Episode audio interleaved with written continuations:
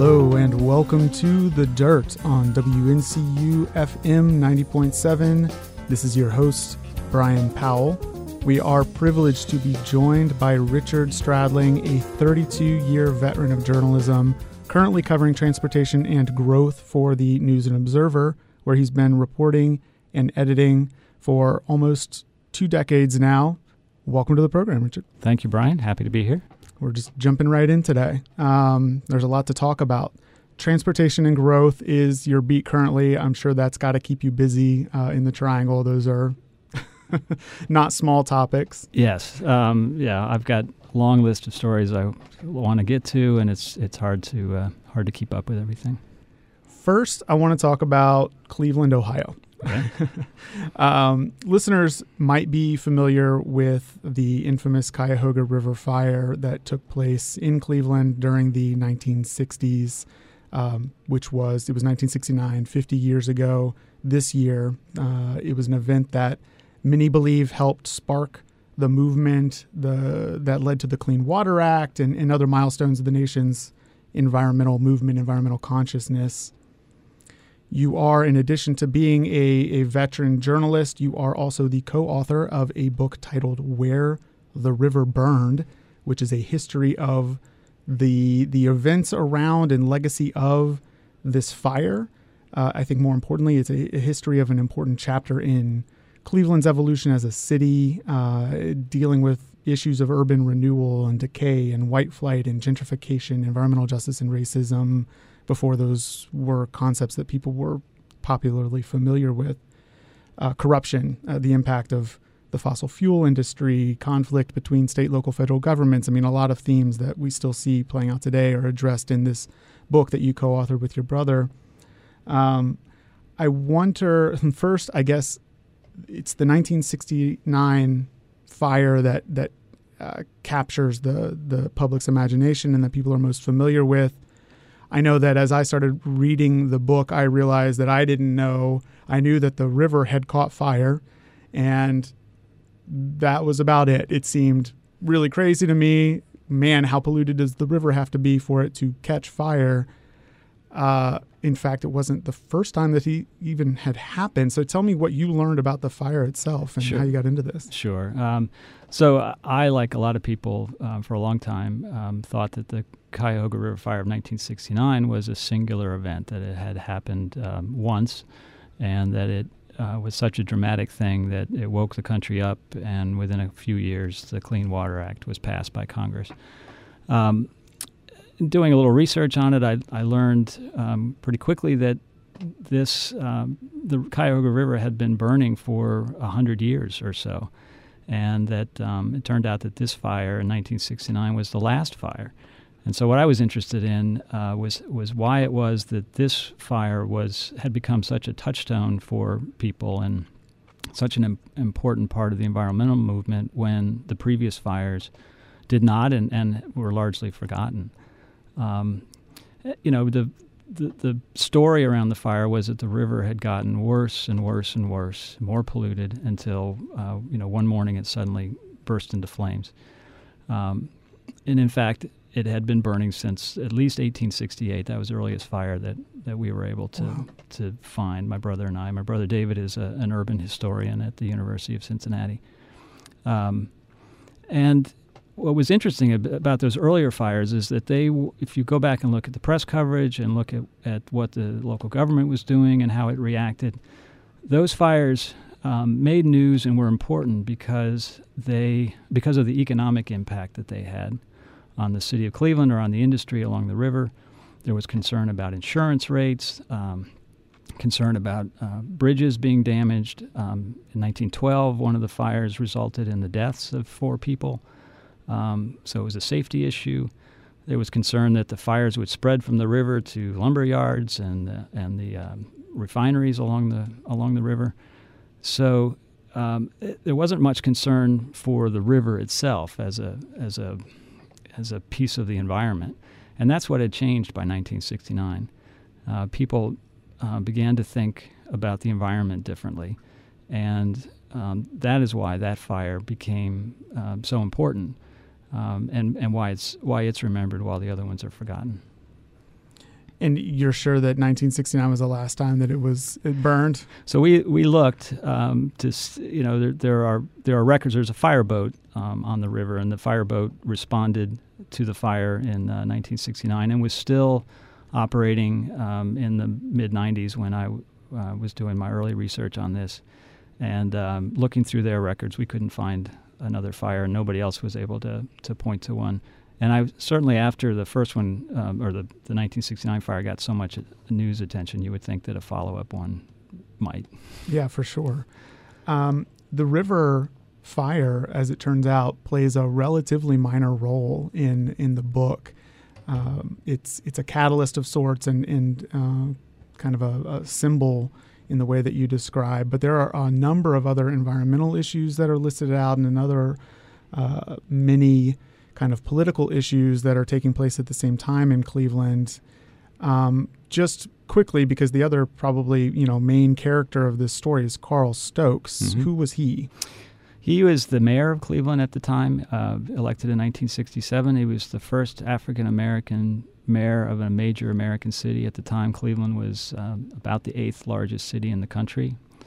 Um, it, it, was a majority, still a, a majority white city and so it was a, a, a pretty uh, major event when he was elected. He was a very charismatic mayor, um, and he brought a, a, new perspective to environmental issues and social issues and economic issues in the city, and tried to take a holistic um, look at them. And that's why that's that was the the main subject of the book.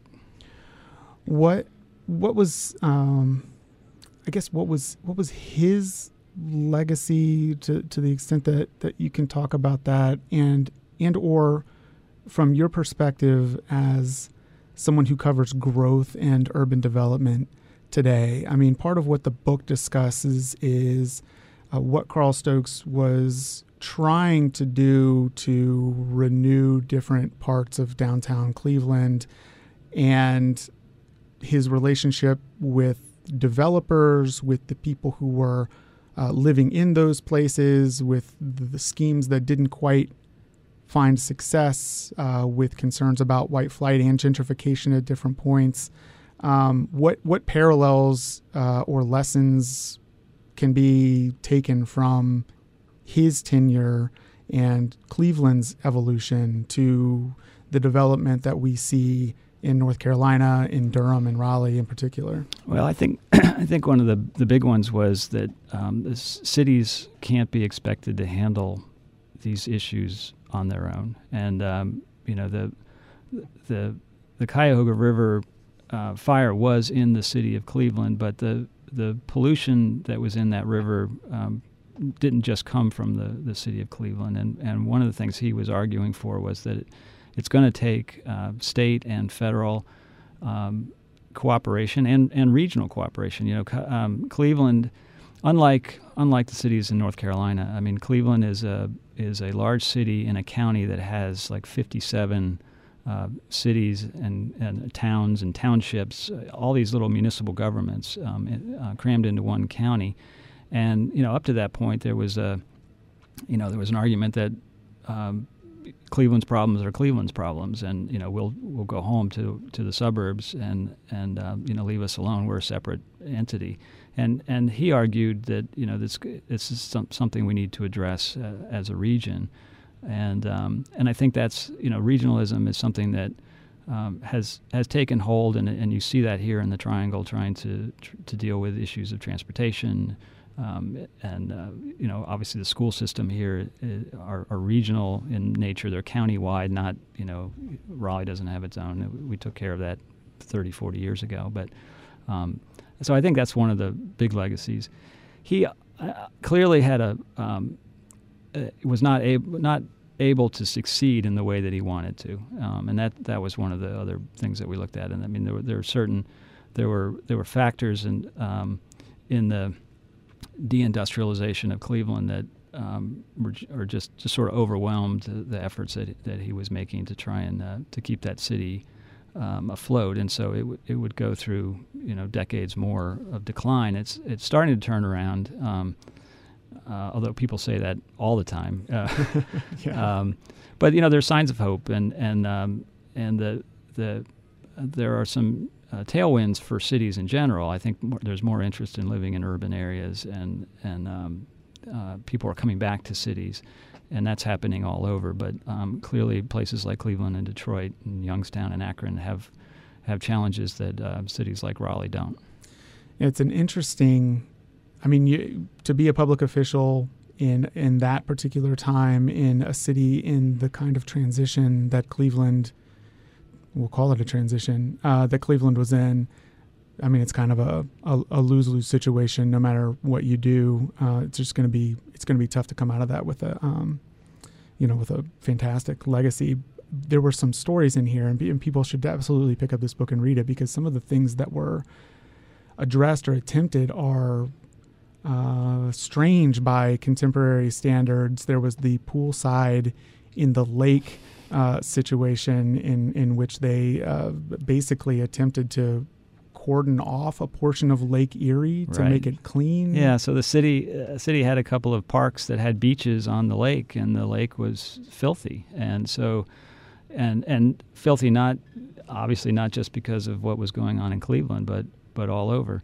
This is Lake Erie now, and um, and so the city made an attempt to uh, put up uh, you know plastic sheeting and and uh, make a pool sort of uh, in the lake and and uh, you know douse it with chlorine to, to to make it something that you could swim in. Wow.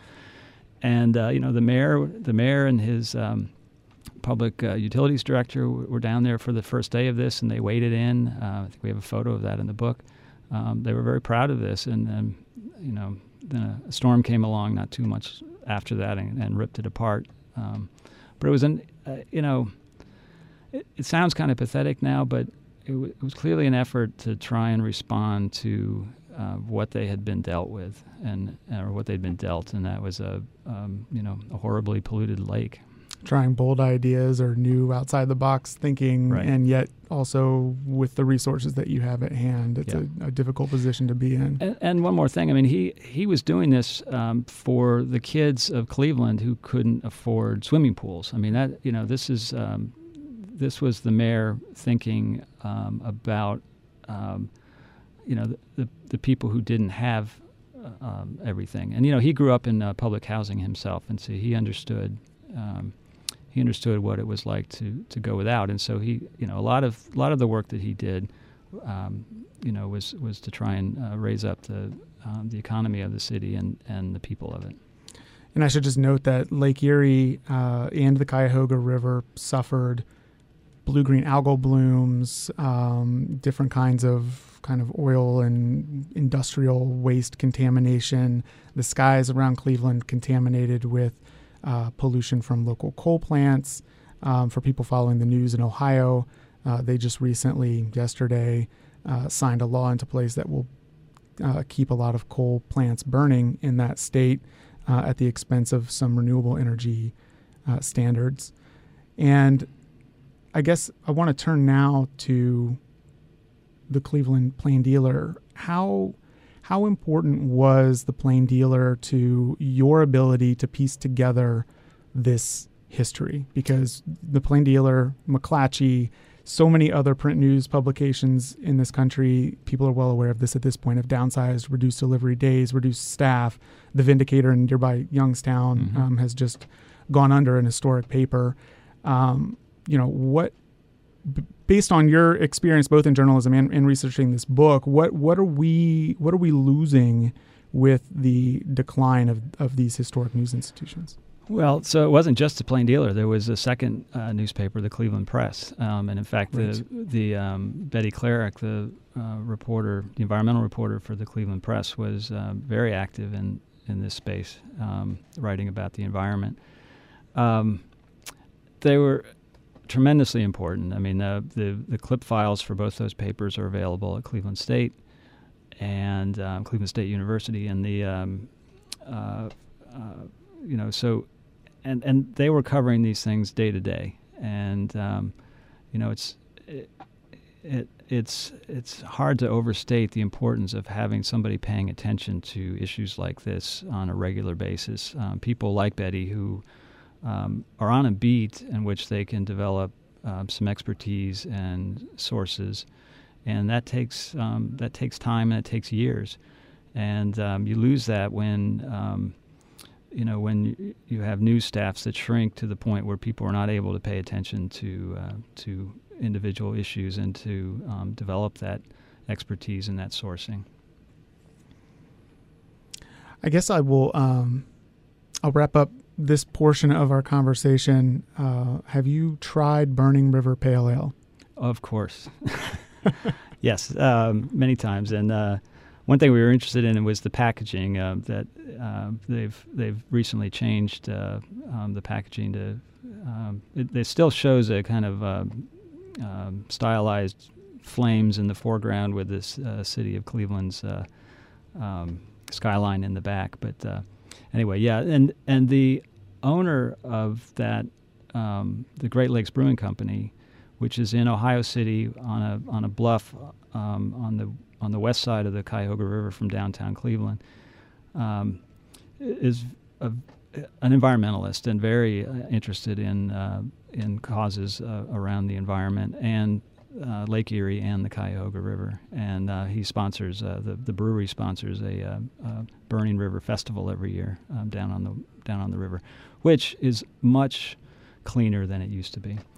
Do you know whether they get their water from the Cuyahoga? I'm sure they get it from Lake Erie. Um, if you uh, if you go to Cleveland and you look out in the lake, you'll see this sort of disc out out about a mile and mile and a half out into the water. That's the intake for the city of city's water. Um, it, it, it has moved further out as the years went by um, to get away from the Cuyahoga and, and, away from the, the city waterfront to get to the cleaner water out there. Um, Cleveland has has plenty of water. It's it's interesting because in North Carolina, the local brewers are have been historically champions of uh, efforts to clean up water and protect water in the state of North Carolina. And so they are people that are, you know, the environmental community often looks to for, for support um, in fundraising or in, you know, uh, influence and lobbying and things like that. Mm-hmm. So it's, it's, uh, that's a fascinating parallel as well. Okay, we are out of time for this segment. We're going to come back and talk about transportation and growth in North Carolina, what is happening in Raleigh, and the General Assembly. We are maybe nearing the end of the 2019 legislative session. That's unclear at this point, but we'll talk with Richard about what has been happening on the transportation front since they began this new session back in January. You are listening to WNCU FM 90.7. This is The Dirt with your host, Brian Powell. We'll be right back. Welcome back to The Dirt on WNCU 90.7 FM. This is your host, Brian Powell. We are joined by Richard Stradling, a reporter at the News and Observer who covers growth and transportation. Thank you for sticking with us, Richard. Appreciate it. Sure. So, there's a lot to talk about. The North Carolina General Assembly has been in session since January, February, and they, I think, a lot of us expected that to wrap up at the end of June, and it is continued on. And there, there really is no sign of actually closing up shop at this point. Uh, they will probably leave and just run skeleton sessions for a while and then come back. But I want to talk a little bit about what has been done, what was begun to be done, and then and then dropped or defeated for whatever reason, uh, and then uh, and some other things. But first, I want to I want to talk about your recent story about the Department of Transportation and the new NC First Commission that they have formed to address how we're going to fund uh, roadways in North Carolina in the future. And I'm gonna I want to ask you the question that you posit at the beginning of that piece. Mm-hmm. Um, most of the North Carolina Department of Transportation's annual $5 billion budget comes from people who use the state's roads through taxes on gasoline and the sale and registration of cars and trucks. But what if many people, perhaps a majority, don't pay those taxes, you write, because they drive electric vehicles that don't use gasoline or because they use ride sharing services such as Uber and Lyft and don't own a car. How is the Department of Transportation preparing for this?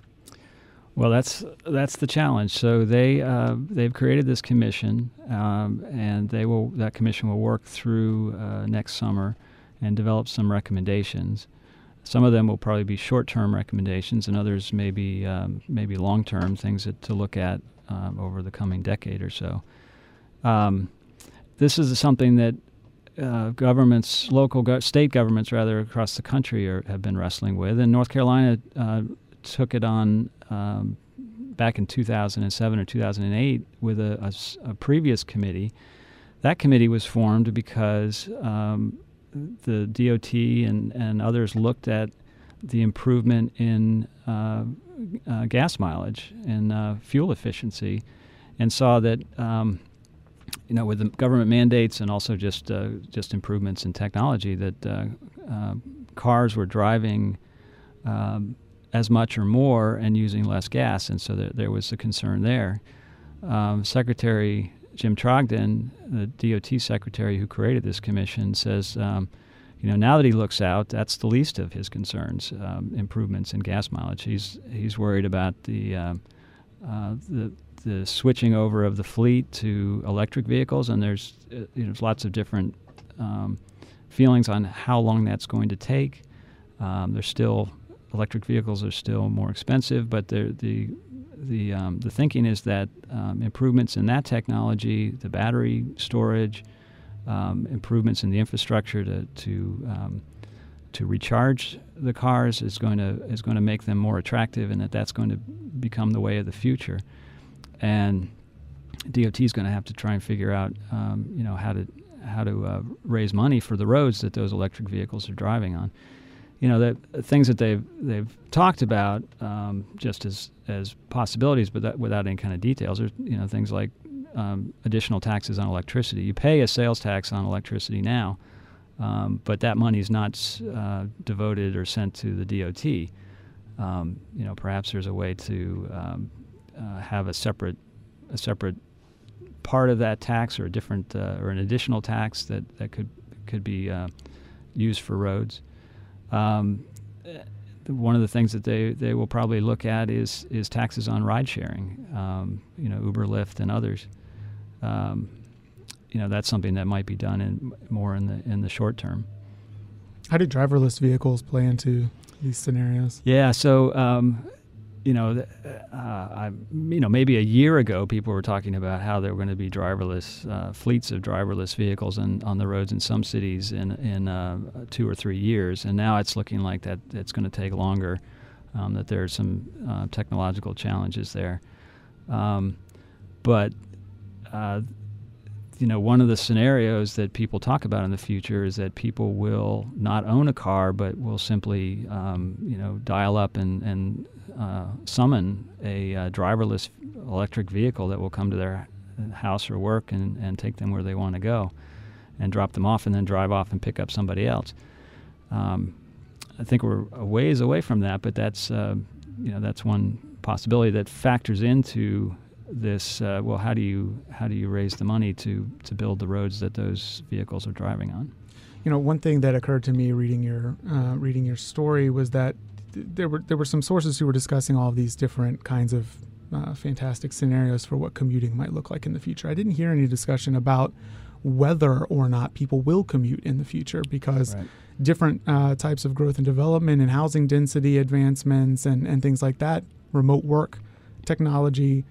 Uh, is there a chance that people will just be staying at home and home is, you know, where they do all of their things? Yeah, um, people have been talking about that for a while, but um, and obviously you could do that today. I mean, I, I work at home, uh, you know, one day a week if I can, and and um, uh, but I, it doesn't seem to be going that way. We we also have you know the um, the uh, advance of things like WeWork and and other uh, work sharing places where people still want to go somewhere to do to do work, um, and they still want to be with other people who are doing their work. And there, there's you know uh, those those video chats and conference calls get kind of um, tiring after a while. And uh, you know, I, I think that we still want to um, to go to work. And you know, one thing we um, I don't think we talk enough about is um, staggering when we go to work.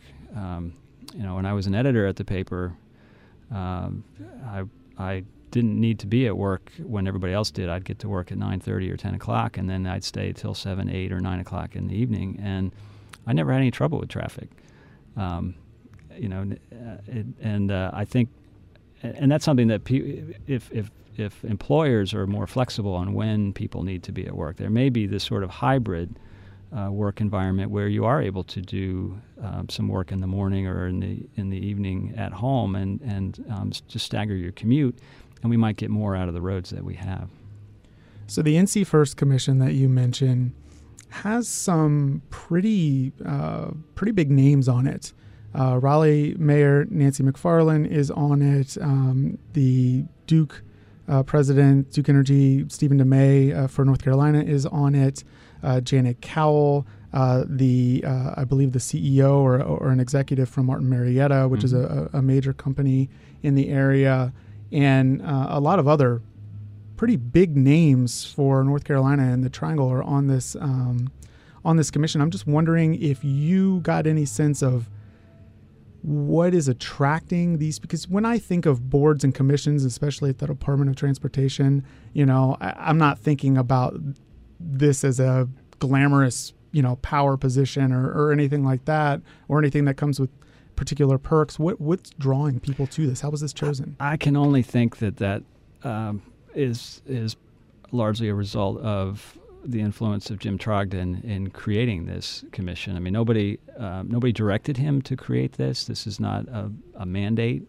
Um, this is something that he and and this is fairly consistent, I think, with his outlook is to is to look to the future. He also um, established this uh, annual transportation summit, um, which uh, you know, in which the, the DOT and other people involved in transportation kind of look out and see where, where changes in technology and demographics and, and uh, you know, people's uh, uh, habits are going to change the way transportation works in the future. Um, I think he very much wants to be out ahead of this stuff, or at least uh, be prepared when, when some of these changes happen. Um, but I can only think that uh, you know it, it's because of his his um, persuasiveness that he was able to get such a good group together. I want to segue into what's happening at the General Assembly, and one thing that was uh, attempted was a piece of legislation that would have raised a registration fee for electric vehicles. Right. Proponents claimed that it would address the problem that uh, the NC First Commission is looking at. Critics said that the fees were unfair. What, where does that so stand. Th- yeah, so that uh, that did not make it. Um, so it was a it was a, uh, proposal that um, arose in the Senate. The the uh, the chairman of the um, Senate Transportation Committee and the Senate um, Transportation Appropriations Committee is the same two gentlemen, uh, Jim Davis and um, McInnis. Um, they introduced this bill, and there was not a companion bill in the House. And initially, they had sought to increase the annual fee. There's an annual fee now that uh, the owners of electric vehicles pay. It's a registration fee of $130. They sought to increase that to $275 over a period of years. It would phase in. A later version of their bill, um, it was amended to just go to $230, but starting in, in 2020. And they spoke of this as a, an issue of fairness. They they didn't uh, they don't see that the, the electric vehicle owners are paying their fair share uh, toward the maintenance and building of the roads that they use. Um, the, uh, the the legislature commissioned a study that was done um, to look at at this, and um, that study concluded that the average um, that a, an electric vehicle owner stood to save um, from not paying the gas tax every year was was more like hundred dollars, and so the the uh, owners and and um, people who are defending the electric vehicles um, said, you know, actually the fee then that we have now is probably too high. 130 um, is higher than 100. Um, so there, there, was some controversy about this, and this also comes at a time when the state, the, uh, Governor Cooper, uh, um, is is trying to encourage more use of electric vehicles as part of his climate change um, initiative. Uh, DOT is looking at how they can um, uh, have more uh, charging stations along the state's highways, and so I think people, some people saw this as being uh, uh, counterproductive to um, do something that would discourage people from uh, from buying an electric vehicle. And also, there was other questions of, of fairness. This was a, um, you know, if you drive a car, if you drive your car a lot, then you pay more in the gas tax every time you fuel up. Um, this fee would have been a flat fee that every electric vehicle owner would would pay and does pay, and uh, regardless of how much they actually drive on the road. So, so it, it has no traction now. Could it come back? It could come back. The they uh, the the senators, the sponsors say they will try again. Um, it, it it was a separate bill, and at some point it was folded into the budget, the Senate's version of the budget, and the Senate um, approved it. And then when the House and the Senate sat down to work out um, a compromise budget, it it disappeared. And um, but but they've indicated and said that they will try again. So there's another piece of legislation that you have written about this week related to billboards along the roadways in North Carolina. Mm-hmm. What's that all about? Well, so there's uh, there seems to be a billboard bill just about every session. Um, you know, uh, tweaking the laws to uh, to try and uh, in, improve the the uh, standing of the industry, which um, which if you talk to them is, is shrinking. Um, you know that they they uh, they they have about 7,500 billboards across the state now. They say that they've lost about a thousand in the last decade um, as as old billboards um, either deteriorate or the landowners decide they no longer want a billboard or the land is, is developed. And um, they feel hamstrung in being able to move those bill- billboards. And that's what this bill um, aimed to address was to essentially make it a right for the the uh, the companies, the owners of the of the billboards, to be able to move them to another location. And there were two different scenarios in the bill, and it's it's a, actually a very complicated bill to read. It's seven pages long, even though it, it sort of aims to do something that seems fairly simple. Um, if a billboard was taken because of eminent domain, if a government was taking it, DOT was widening a road and needed to take the spot where a billboard was, the uh, the bill will allow that owner of that billboard to find another owner, another landowner somewhere within two miles, and have it put up on that property. Um, without getting any kind of permit from the local government. So um, if, if the local government uh, you know had a policy against establishing a new billboard somewhere, um, this would supersede that. It would also allow uh, for the trimming of trees at that new location and also allow it to be 50 feet above either grade or, or the um, yeah the grade so that it could be seen. The second scenario is the one that I think concerns um, critics of this even more is that it would allow um, any billboard to be moved either on the property that it's on now or within 250 feet of that property um, w- once every 10 years, um, regardless of whether uh, local government is, is trying to take the property or not. And th- the concern here is that this would allow um, uh, billboards to be, um, you know, modernized and perhaps converted to digital billboards um, uh, again, without any say from the local government, uh, regardless of whatever the local ordinances are about about billboards. As a way to establish a new billboard, um, though it's not an additional billboard. They would the, the old one would come down and the new one would go up. And they can cut a lot of trees down along the way as well. Is that right? Yeah. So it, it, it there there are provisions in there that that would allow uh, again the the trimming of trees both on the private property but also on in the public right of way so that the um, the billboard is visible from the road. What is it that I hear about a hyperloop in Raleigh? So this came up. Uh, I mentioned the transportation summit that uh, Secretary Trogdon held uh, this past winter. One of the speakers who came uh, was a representative of, of Virgin One Hyperloop, and um, it was just one of the breakout sessions, and I attended that one and, and uh, wrote about it. A hyperloop is a new kind of technology that would allow people and cargo to move in pods inside a loop or inside a um, inside a, a um, uh, like a tunnel. Like a tunnel, yeah. It's a, it's a tube.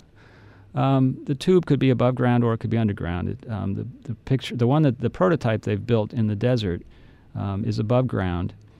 They take uh, most of the air out of it, so it's sort of like a vacuum. There's there's not a lot of uh, resistance there, and then the the pods are actually levitated with um, magnetic, you know, electric magnetic um, technology of some sort, and then um, then moved along a track, and the um, the theory is that they can get up to 600, more than 600 miles per hour, and the the headline, you know, the story in uh, January was that you and, and, the number that they used was you could go from Raleigh to Charlotte in 22 minutes.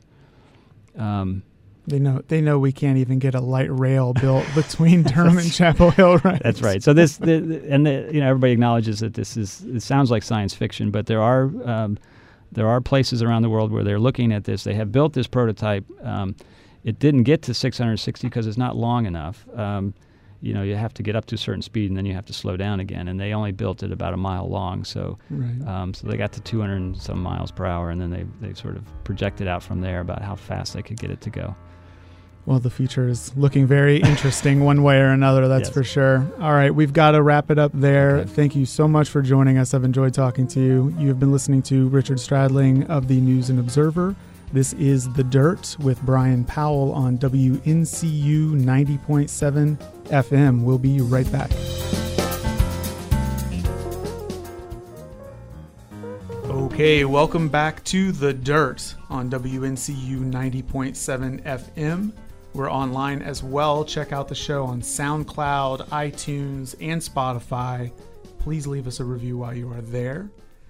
Uh, the technically part time North Carolina General Assembly has been holding their 2019 legislative session since January. To break down what has happened so far this legislative session from an environmental perspective, we have the policy team from the North Carolina Conservation Network here to discuss.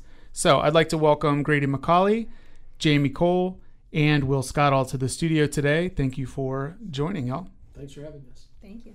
Grady, let's start first with the budget. Uh, just explain to listeners who haven't been paying attention what the current status, first, the status of the legislative session in general. I mean, we thought this thing was going to wrap up before July came, and here we are at the end of the month, and it still seems to be stretching on, and then also what the what the status of the of the budget is. That's right. So uh, the legislative session, as you said, began in January, and one of the key points of the legislative session is to adopt the budget. Um, since this is an odd year, it's to adopt the budget that will apply in fiscal year 2019 through 2020, which is July 1 through June 30th, and then also apply in fiscal year 2020 through 2021, again from July 1st to June 30th. The legislature usually tries to get the budget done by June 30th so that there's a budget in place for the coming fiscal year when we enter it. Um, this year, the legislature put together its budget bill. The, the governor, Governor Cooper, um, had put out his request for a budget um, back early in the spring, and um, the legislature largely ignored that. And Governor Cooper had said that he really wanted to see pay raises for teachers and for state employees, and he wanted to see an expansion of health care. All those are not environmental issues, but they were key issues for, for Governor Cooper. Le- state legislative leaders didn't put what he had requested in the budget. Um, and he had essentially signaled that he would veto it if those weren't in, and they weren't. So he vetoed the budget. and then um, since then, there may have been some conversations going on between the, the governor and legislative leadership. It's not clear that those conversations are still happening. And um, it appears that Republican legislative leaders have been trying to find Democrats that they could persuade to vote to override the governor's budget veto, but they haven't been successful yet. So, what, what are the implications of that if, if they can't override the veto? If the legislature doesn't come back with an alternative budget, that is satisfactory to the governor, what does that mean for you know the average listener in North Carolina? Right. So listeners will probably recall that if the if the U.S. Congress doesn't reach an agreement on the budget by the end of the of the federal fiscal year, the federal government shuts down. Um, and that happened uh, a couple years ago. That doesn't happen in North Carolina because of a provision that was adopted by the legislature um, a couple years ago that says if we don't have a state budget at the end of the fiscal year, we drop back to whatever the recurring budget was from the previous fiscal year. It's helpful to understand in this that the budget is like state budget is like an ocean that there's this massive amount of money moving every year underneath and the budget bill doesn't look at it all. The budget bill is like the surface of the waves on the surface of the ocean. Some bump up, some bump down. But if if a line item in the budget isn't changing, it doesn't get any special attention. And so the largest part of the 22 billion, 23 billion dollar appropriated budget um, doesn't change much from year to year. Now, what it means to drop back to the previous budget, it does need to change for a lot of state services to keep up with the growth in the state's population. So, spending on health and spending on education um, is increased year to year to keep up with state population growth. When we don't have a new budget and we drop back to the previous year's budget, we're not keeping up with that growth. So, the effective amount of money available for the, the same level of service our citizens expect isn't there. From an environmental perspective, uh, a lot of those a lot of the environmental spending doesn't track population growth exactly. But there are items that get added. Um, there's money for, for example, conservation of natural resources that's in the budget every year, but there's also amounts that get added year by year. And what it means to not have a budget and drop back to the recurring budget is that the proposed additional spending for parks or for land conservation, um, water conservation doesn't happen. That extra margin doesn't happen in the year. So, uh, one of the, um, you know, I don't want to spend a lot of time talking about things that may never come to pass because of this impasse on the budget. But uh, I do want to talk a little bit about some of the the provisions that have made it into what the legislature sent to the governor's desk. Right. Um, and a, a, portion of that involves directed grants, earmarks, uh, money put in place for local parks and local water infrastructure projects tell me, mean, WBTV just did a report down in Charlotte that recently cited some numbers that North Carolina Conservation Network has put together about some of these earmarks and directed grants. I'm wondering if you could tell me a little bit about what it is that you found, especially because if, if I understand correctly, the governor uh, came back uh, with a kind of compromise language, publicly speaking, and some of the things that he signaled publicly that he would be willing to compromise on are the line item spending um, in in the budget. Uh, whether he's considered this specific thing or not, right. who knows? But it may be something that if a negotiation ever does land us a budget, these things might be in there. So I'm interested in what you found. Yeah, so so I before I dive into some of the earmarks, uh, I want to take a step back and say this budget includes some things that, from an environmental perspective, are good, and other things that, from an environmental perspective, are bad. One of the things that's in the budget, for example, that is good is uh, we have roughly 70 water systems or utilities around the state that uh, the money that they bring in from their customers doesn't actually cover the cost to provide the service plus the debt and their long-term obligations. So they're not they're not fiscally viable utility systems. This budget actually has nine million dollars that was added late in the process that would go towards a competitive grant process to help some of those systems. Let the state division of water infrastructure help some of those systems resolve their problems. That would be good, whether it's done in this budget or whether it's done through a compromise or whether it's done through some other piece of legislation. The budget also has some things that are not positive in it, and that's where we get to the directed grants and earmarks.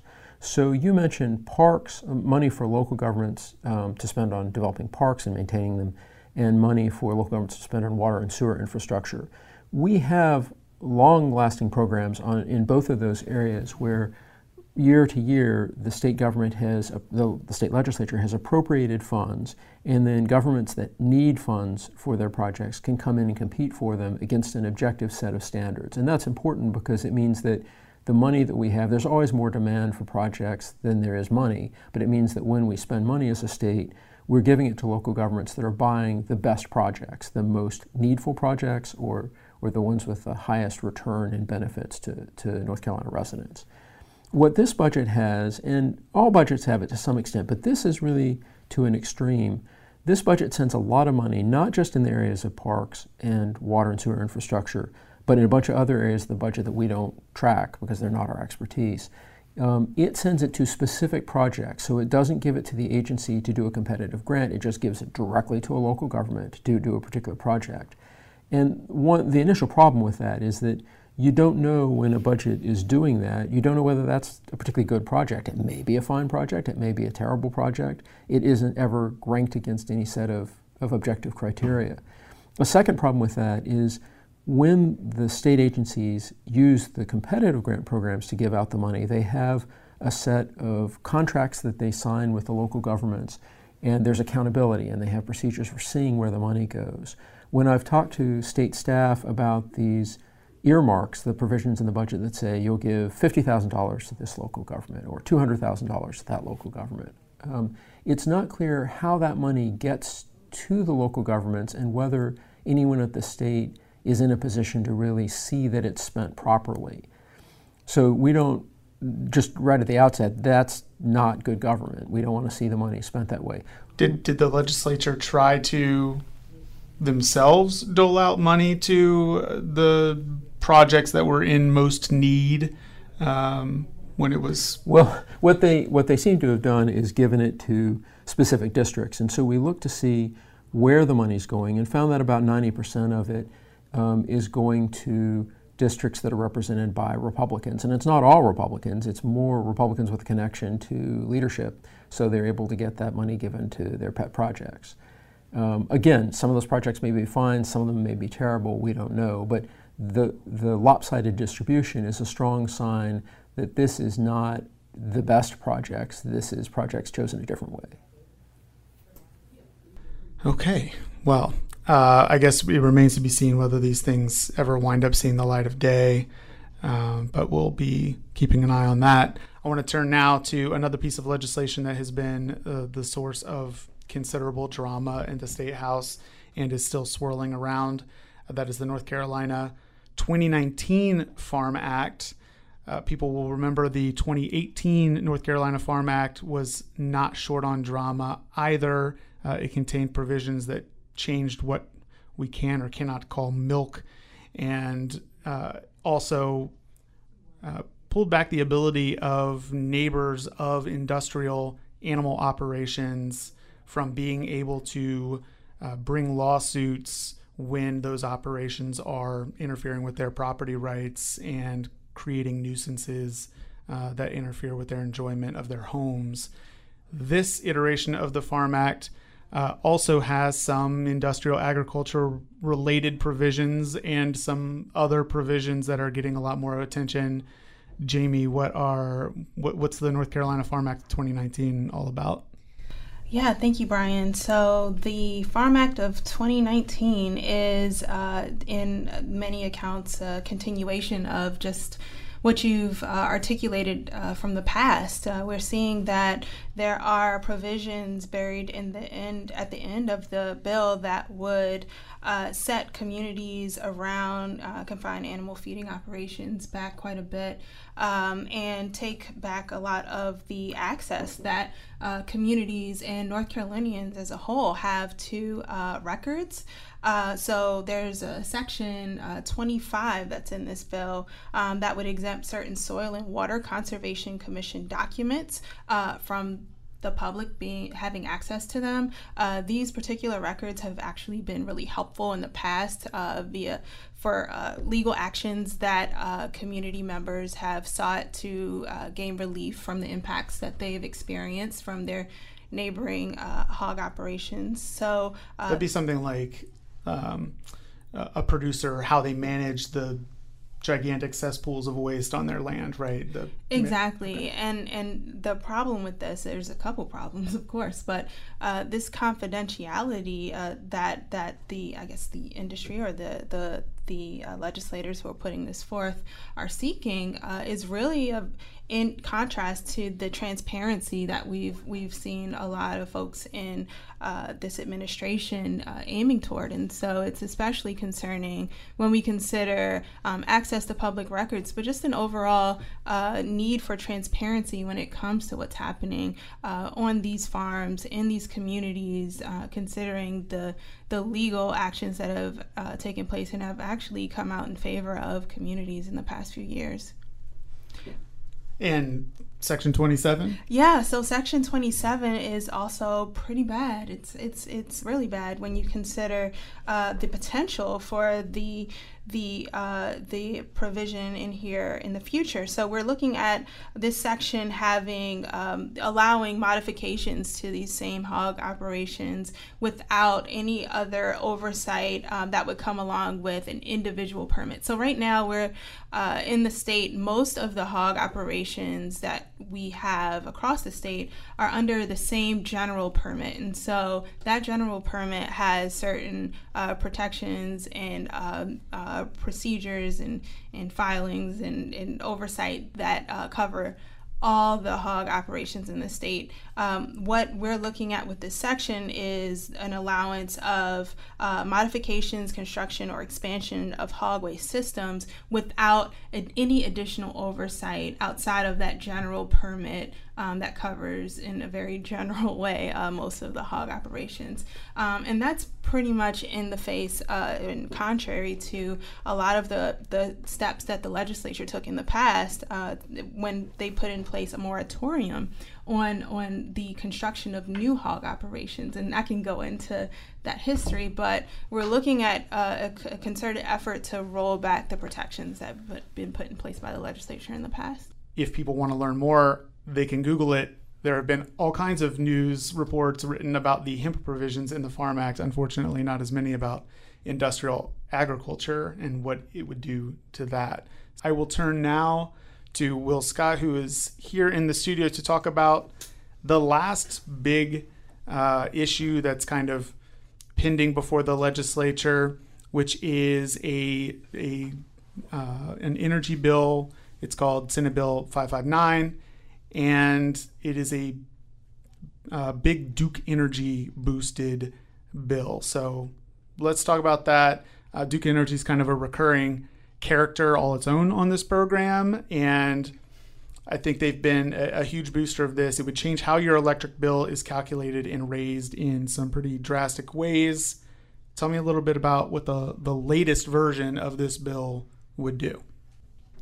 So, so essentially, this bill has two parts. The, the first is uh, about what's called storm securitization, which essentially would let um, Duke take out bonds that would be cheaper than borrowing money on private markets to pay for unexpected costs caused by hurricanes last year. Um, that that part is not particularly controversial. I think there's there's some broad support for it. Um, but the, the, the savings to people in North Carolina would be relatively small from that, probably a few tens of millions of dollars a year. Uh, it's the second part of the bill that's really proven much more controversial, um, which is uh, it would change the way that rate making was done in North Carolina. Right now, if the utility wants to charge customers for expenses that it incurs and earn a profit on them, uh, adding them to what's called the rate base at the Utilities Commission, it has to uh, do that and then come back at the end of the year and say, here's what we spent money on. We think it was reasonable and prudent. Here's why everyone should pay for it. Uh, this would change it so that uh, rates could be locked in for uh, initially five years, but now three years in advance, uh, so that the utility would be guaranteed a profit uh, on a given set of investments, and there wouldn't be the same chance for other third parties to come in and sort of kick the tires on whether ratepayers should pay for those. Which is interesting because, from a timing perspective, we are really getting to the point now where Governor Cooper, a Democrat, will have his appointees um, with a deciding majority on the North Carolina Utilities Commission. So it seems advantageous to Duke, assuming that those people are maybe more oppositional to to Duke, although I'm not sure that's a given. But assuming that's the case, this this helps them out from that perspective because they get to kind of bypass this new commission in, in some sense. Not entirely. You know, I think the important background here is that last year the Duke put forward what they called a grid modernization proposal, $13 billion multi-year investment, and the Utilities Commission rejected that. Um, this bill is essentially Duke's attempt to go to the legislature and make it so that the grounds for the Utilities Commission's objections to that plan would be removed, and they would be able to put in place this massive package um, that would then, of course, increase the amount that they charge to customers and in- increase their profits. As, as a company, I can absolutely see why you know you'd want to have that certainty that you know how much money you're going to be making two or three years down the road. But what's what's not clear from this bill, and I think the reason you've seen opposition, you know, from industrial groups, from groups representing people from low and fixed income communities, and, and, from the environmental side of the spectrum, has been that it's just not clear what the public benefit is in exchange for giving Duke this sort of guaranteed profit locked in in the future. You are listening to an update on the North Carolina General Assembly's 2019 legislative session from the policy staff at the North Carolina Conservation Network. This is The Dirt with Brian Powell on WNCU 90.7 FM.